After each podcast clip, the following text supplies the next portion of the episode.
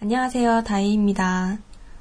요즘 한국에서 쓰는 유행어 중에 태어나서 지금까지 살면서 제일 마음에 드는 걸 발견했을 때 인생 땡땡이라고 많이 얘기하는데요. 전 얼마 전에 인생 영화를 만났어요. 진짜 마음에 드는 영화 top 3에 드는 영화였는데요.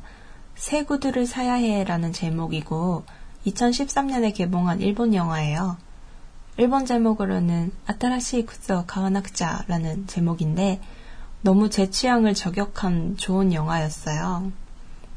역시 일본 영화 하면 뭔가 영상미라고 생각하는 사람이 되게 많이 있어요. 음, 제가 여태까지 봤던 영화들 중에 영상미가 좀 예뻤던 일본 영화는 한국 제목으로는 다만 널 사랑하고 있어 였나? 그 영화를 되게 재미있게 봤어요. 일본 제목으로는 타다 키미오 아이시데이르라는 영화인데 노래도 너무 좋고 분위기도 좋고 뭔가 내용도 좋고 주인공들도 되게 유명한 사람들이라서 아마 한국 사람들도 많이 좋아하는 영화일 거예요. 아무튼 어제 본 영화는 프랑스 파리가 배경이라서 보는 내내 뭔가 눈이 호강하는 정말 영상미가 예쁜 영화였어요. 일본 영화는 한국 영화에서는 찾아보기 어려운 특유의 그런 분위기가 있다고 해야 하나? 약간 잔잔하고 조용한 거 싫어하는 사람들은 일본 영화 하면 뭔가 편견이 있긴 한데, 그래도 뭔가 로맨스나 그런 잔잔한 사람들 사는 이야기를 좋아하는 여자분들은 좋아하실 수 있는 그런 매력을 가진 것 같아요. 아, 그리고 여자 주인공이 되게 어디서 많이 본 얼굴인데 하다가 나중에 찾아보니까 그 유명한 일본 영화 러브레터에 나온 그분이시더라고요. 제가 그 영화 진짜 너무 좋아해서 몇 번이나 봤었거든요. 이틀이라는 짧은 시간 안에 자연스럽게 사랑에 빠지는 두 남녀의 이야기인데요. 아무런 편견 없이 색안경을 쓰지 않고 오로지 서로의 지금의 상태를 사랑하는 되게 마음 따뜻해지는 영화였어요. 그 영화를 보고 난 후에 제가 느낀 게 뭔가 하면 맨날 패스트푸드만 먹으면서 살다가 오랜만에 뭔가 건강식을 먹은 기분이라고 해야 되나? 되게 요즘 영화는 자극적이고 빠르게 흘러가고 그런 얘기가 많잖아요. 근데 꼭 그런 스토리가 아니더라도 이렇게 감동을 줄 수 있구나 느낄 수 있게 해주는 영화였습니다. 안 보신 분들 꼭 보세요. 진짜 재미있었어요. 아, 그나저나 오늘도 역시나 변함없이 더운 날씨가 계속되고 있는데요. 추울 때는 추운 것보다 더운 게 낫다. 더울 때는 더운 것보다 추운 게 낫다. 이렇게 변덕스럽게 생각이 자꾸 자꾸 바뀌잖아요. 추운 게 그냥 싫은 정도라면 저는 더운 건 진짜 너무너무너무 싫어하는 편이라서 차라리 더운 것보다는 추운 게 낫다 정도로 생각하고 있어요. 음, 더운 건 진짜 못 견디겠어요. 아무튼 왔다 갔다 하는 날씨 때문인지 수업할 때 요즘 콜록콜록 기침하시는 분들이 되게 많으신데요. 몸 관리 잘 하시고 감기 안 걸리신 분들은 더더욱 관리 잘 하셔야겠죠? 아, 벌써 5월도 끝나가네요. 하루하루는 되게 느리게 가는데 일주일, 한 달, 1년은 왜 이렇게 금방금방 가는 걸까요?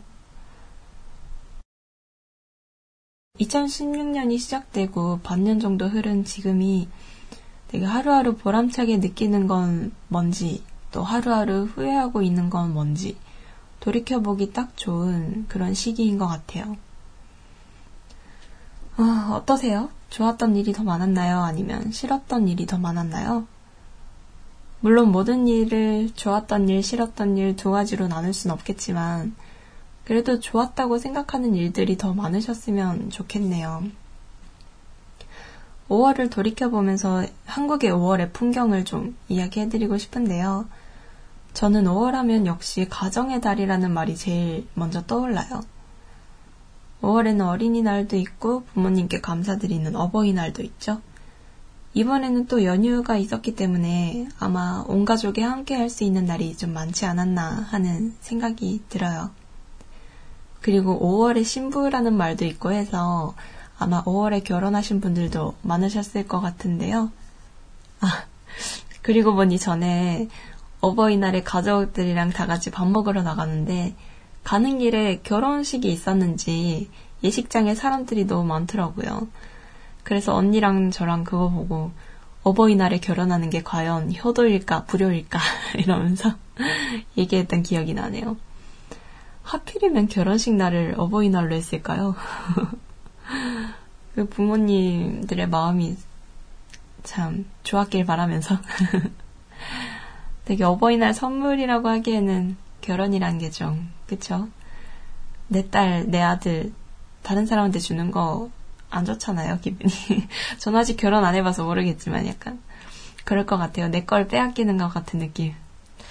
아무튼, 누군지는 모르겠지만, 행복하게 사시길 바랍니다.